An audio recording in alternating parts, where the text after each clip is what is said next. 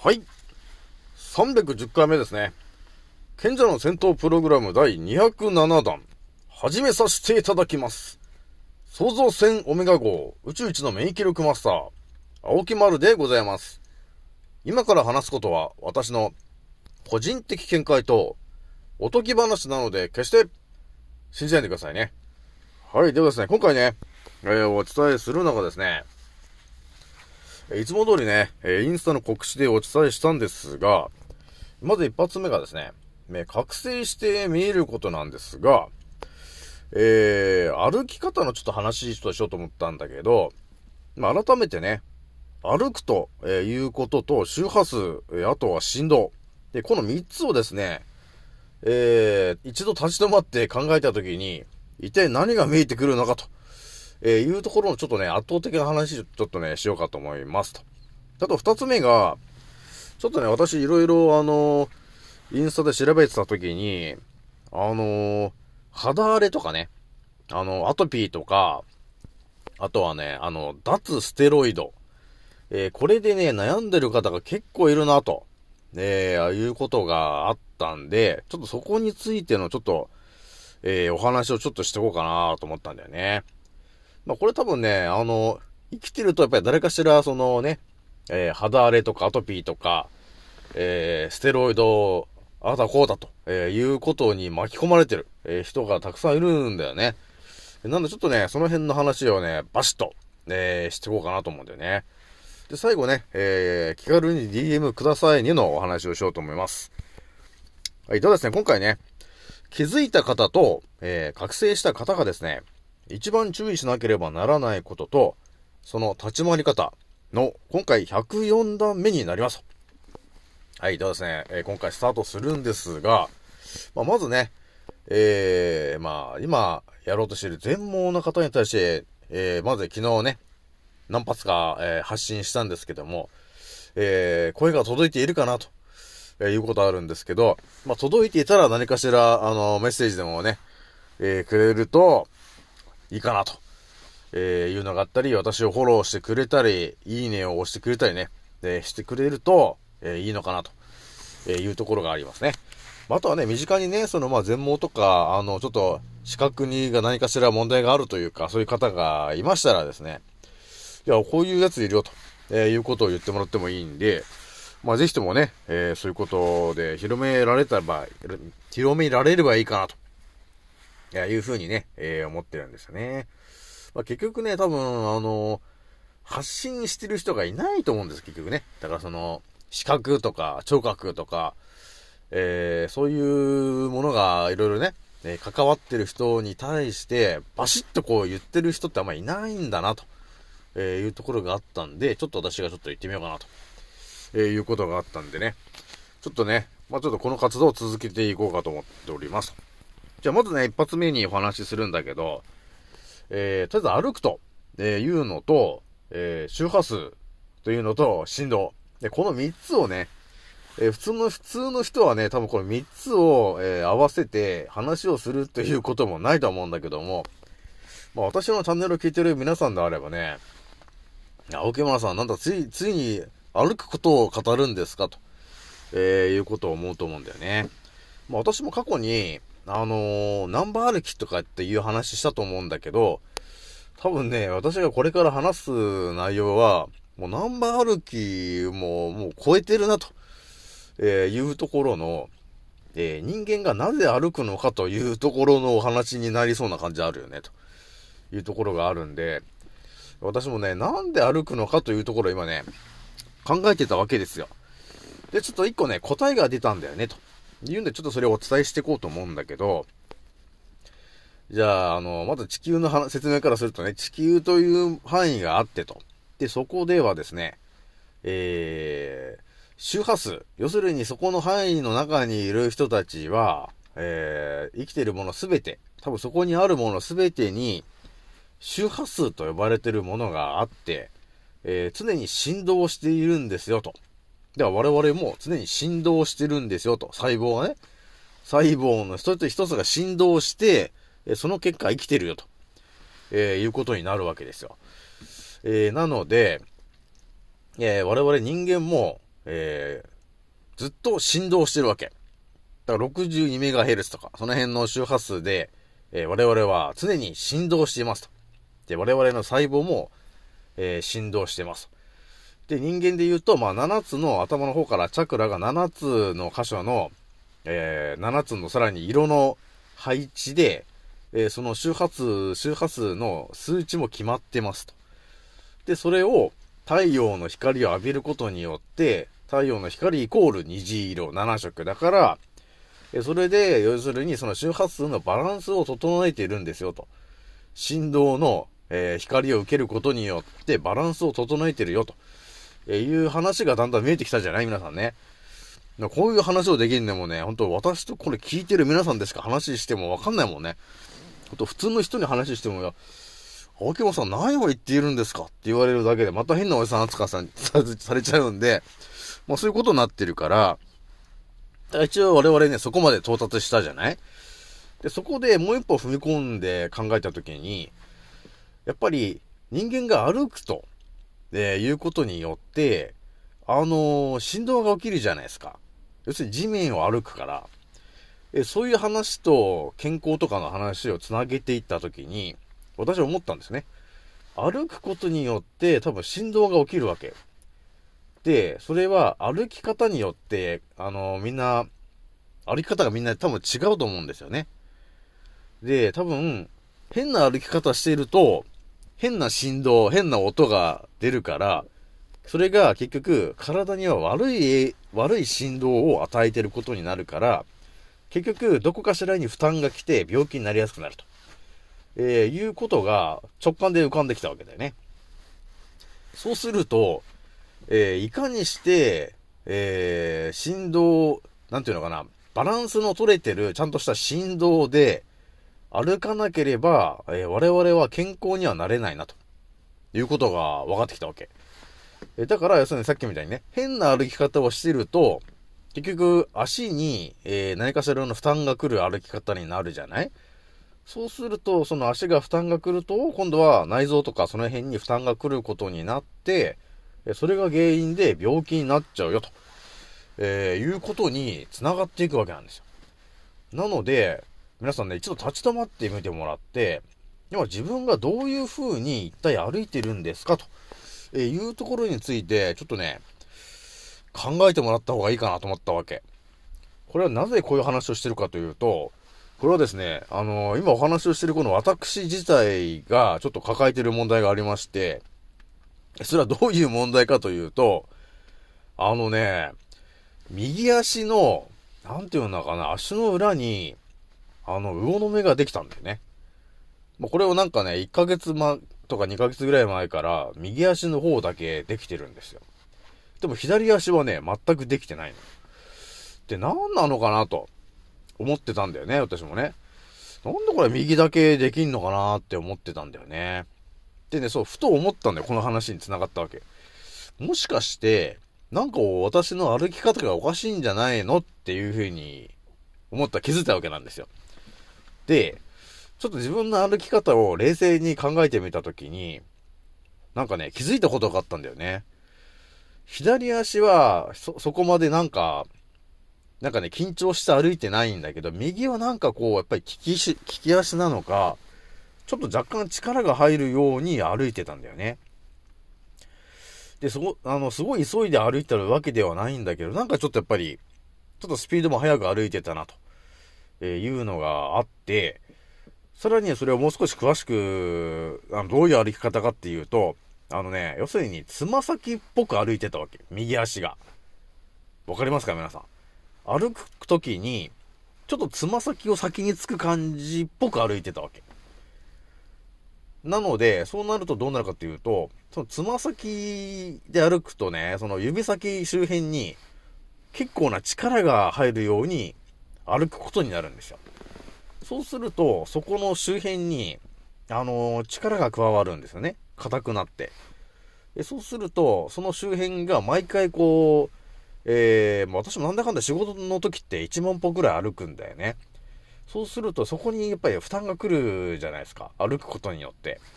で、それがつま先で歩くっぽい歩き方をしてると、その周辺に、負担が来て、要するにその辺の周辺が硬くなるわけなんだよね。筋肉も使ってるし。で、そうするとその辺にその負担が来るから、だから魚の目とか、そういう豆とかが、できやすくなってたんですね、ということにね、気づいちゃったんですよ、私が。どうですか、皆さんも当てはまりませんか、これ。でもね、やっぱりね、一度立ち止まって多分考えないと分かんないと思うんだけど、だから今の時点で皆さんの足が、ものすごい綺麗だったらいいんですよ。いや、魚の目とか、そういうね、角質みたいのも全然たまらないんですよ、っていう人ならいいんだけど、もしかしたらね、私みたいに、どっちかの足が、ちょっと魚の目できちゃったとか、なんかちょっとタコが結構多いとかね、いう人がいたときは、もしかすると、歩き方が、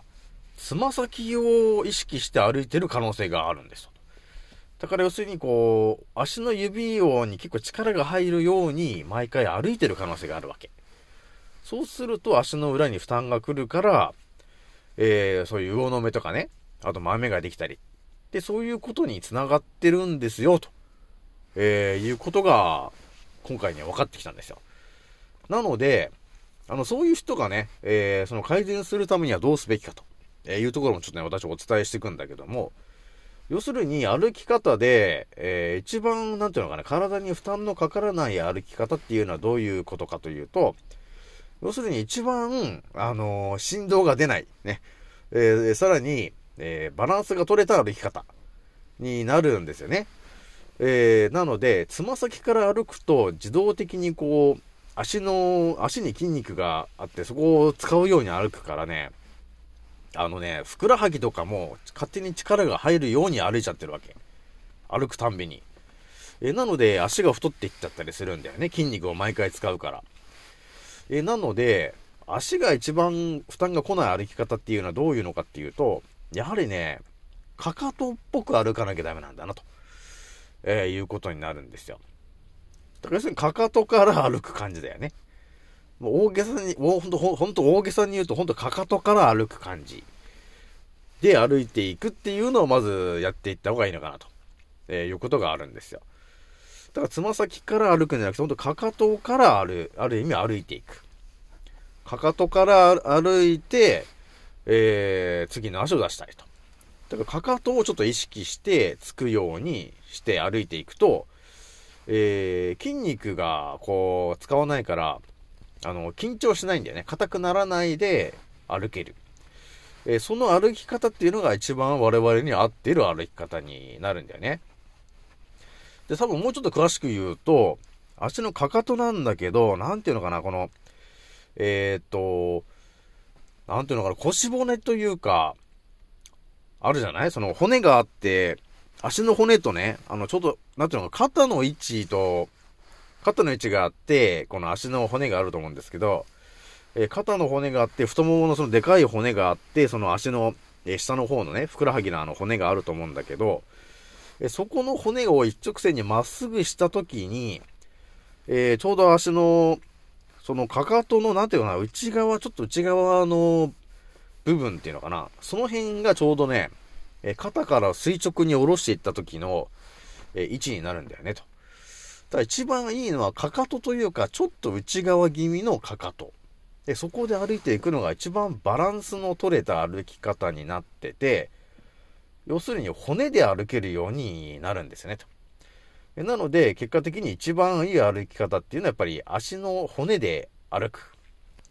そうすることによって筋肉とかも使わないで歩けるようになるので、本当にその振動もそこまで変にこう発生しないで、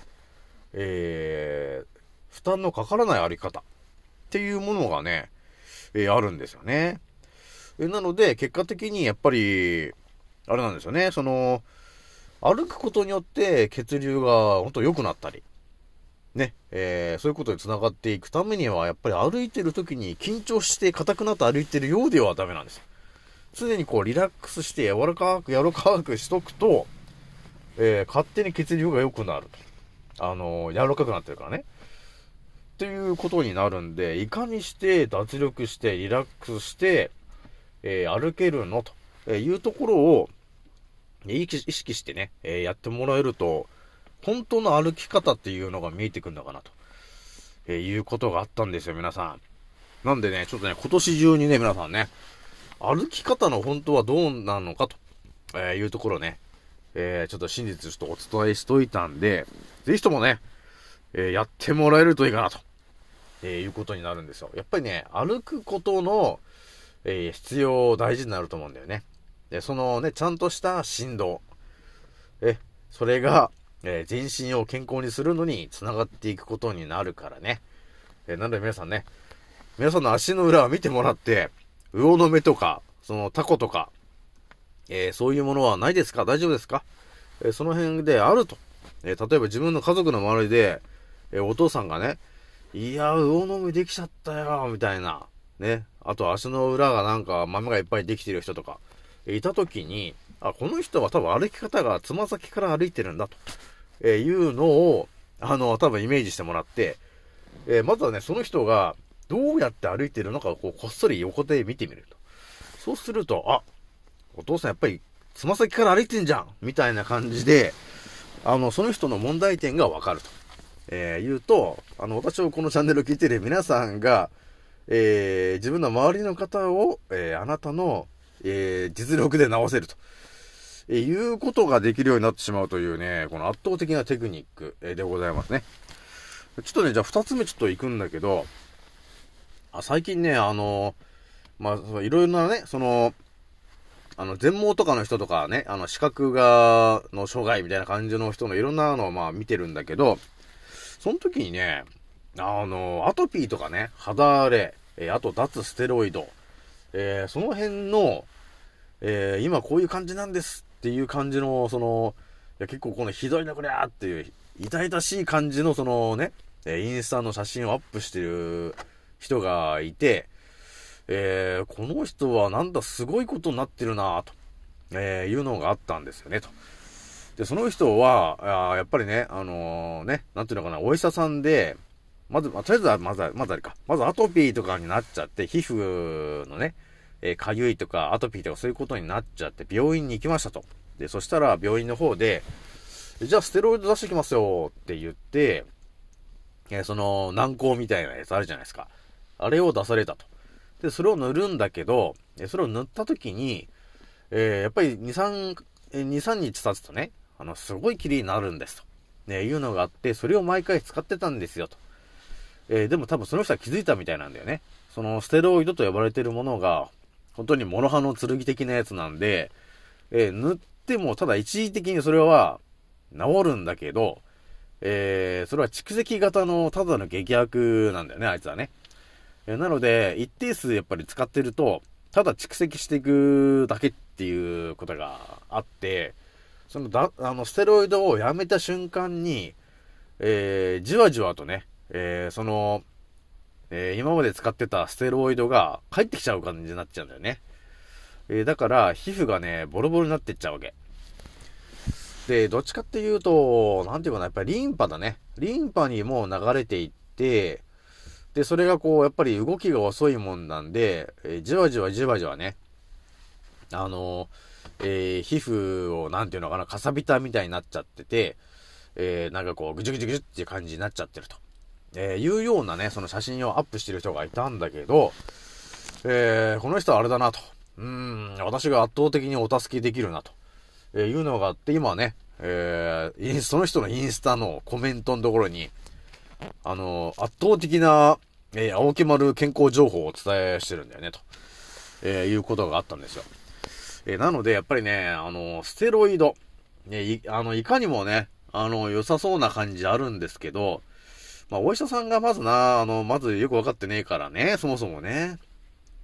特に皮膚科の人なんか全くよくわかってないというか、だから、アトピーとかね、だそういうことに皮膚が何かしら問題が起きたときに、何が原因なんですかとっていうことをね、お医者さんに聞いたときに、なんか皮膚がちょっとなんか炎症を起こしてるみたいなんだと。なんだちょっと、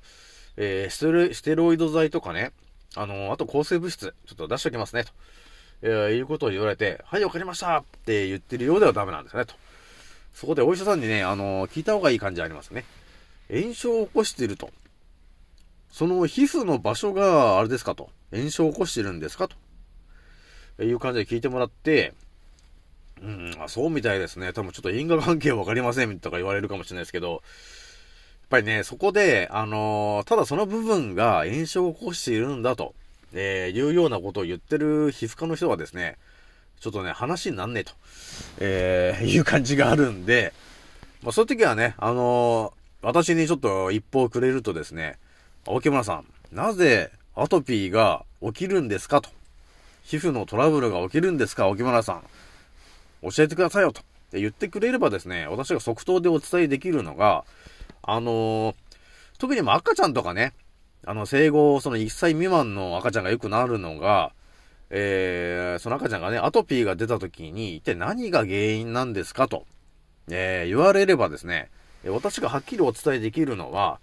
お母さんが食べてる、添加物とか、なんていうのかな、なんていうのかな、小麦粉、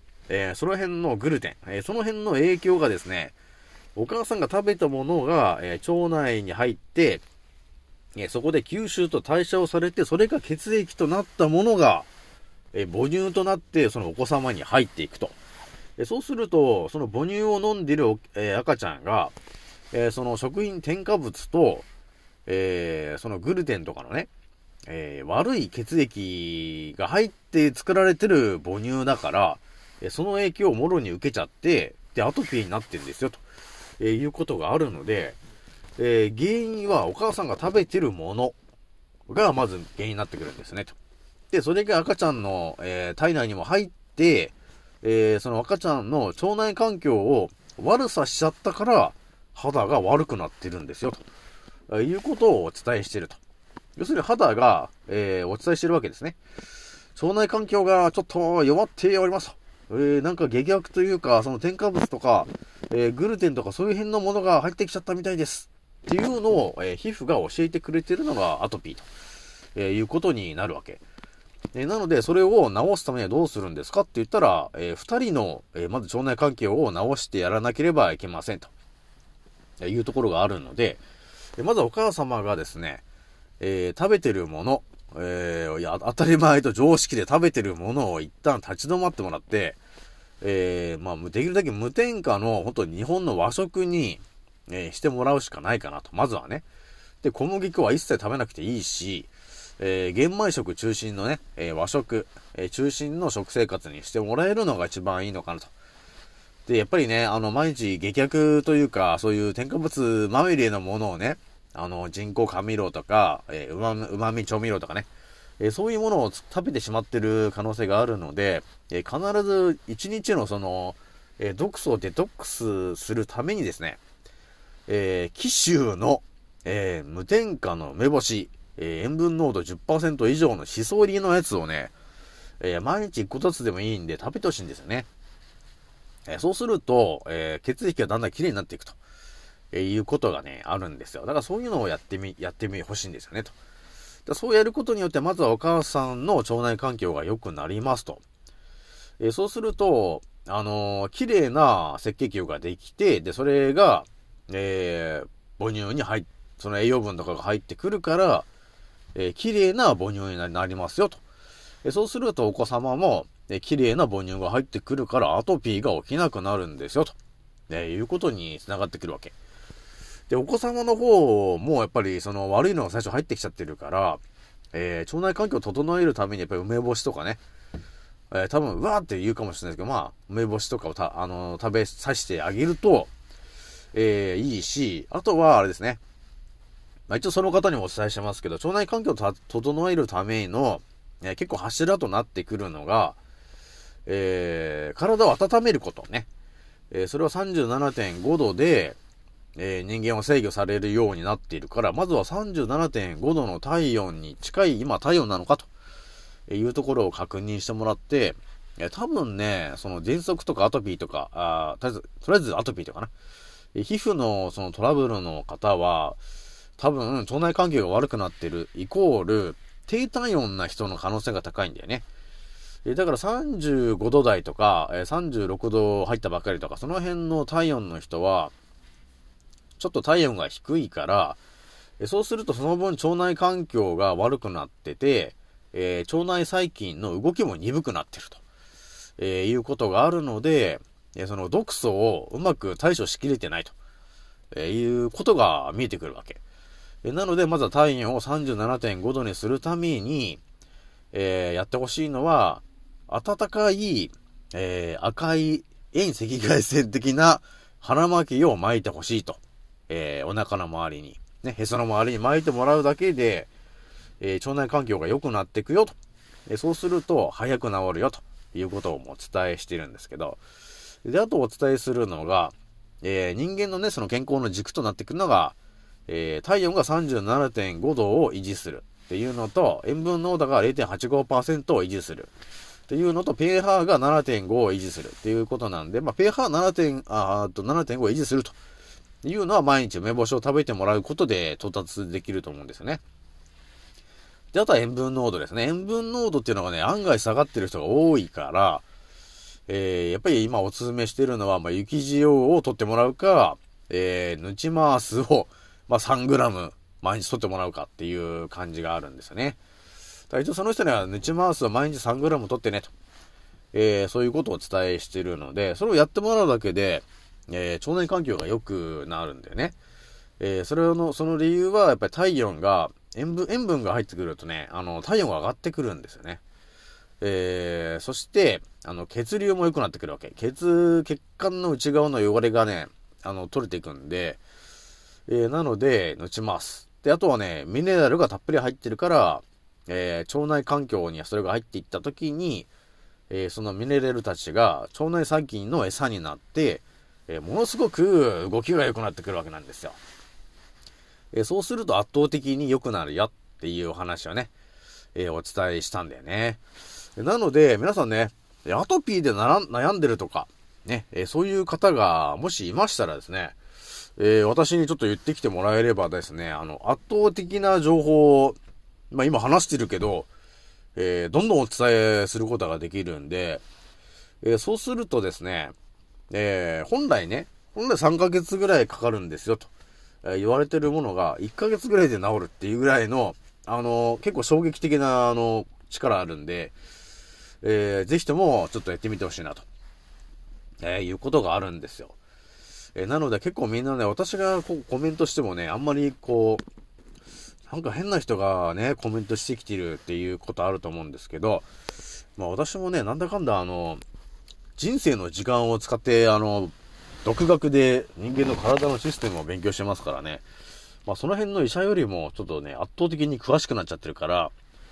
多分ね、ほんと私に聞いてもらった方が早いかなっていうことはあるんですよね、と。なので、まあ、皮膚のね、トラブルは、とりあえず私に聞いてもらえればいいかな、と。っていうことがあるんですよね、と。なので、皆さんね、皮膚のトラブル、ね、ありましたら、私の方に一報をくれるとですね、最速で治す方法を、がっつりと、お伝えしていきますので、ぜひともね、気軽に DM してきてもらえるといいかな、ということがありますね。じゃあもう一個ね、最後ね、気軽に DM くださいねのお話なんですが、そうですね、今ね、いろんな方 DM もらってるんですけど、ちょっと一人ね、ちょっと気軽にちょっと電話してみたいですねっていう人がいたんだけど、一応、OKマースはちょっと基本的に DM だけにしてみようかなっていうことがあったんで、ちょっと基本 DM だけにしようかなと思ったんですよね。なので、何かしらね、今困ってることがあったりとか、悩んでることがありましたらですね、気軽に DM をくれると、ちょっと DM でお返ししますので、ちょっとそれでちょっと やってみようかなと、いうのがあるんですよね、ということなんですよ。なので、皆さんね、何かありましたら気軽に DM やってきてもらえると、私が圧倒的にちょっと答えれる内容であれば、答えるのでよろしくお願いしたいと思います。で、今回はね、これぐらいにしておきます。次のおせいでまたお会いしましょう。またねー。もうそろ大空の彼方、曇り空がはけてく。時計は午後5時回ってる。それでも遅くはないんだ。目を閉じて考えるふりはもうやめにして誓ったんだ。今の俺ならばきっとどこまでも行ける。Yeah. どこまでも今俺は旅の途中。この広い未来で俺は何か見つけられるかな。不安だけど今飛び立つ俺のエアフェイス。今飛び立つ俺のエアフェイス。このワクワク抱いて明日へ飛び立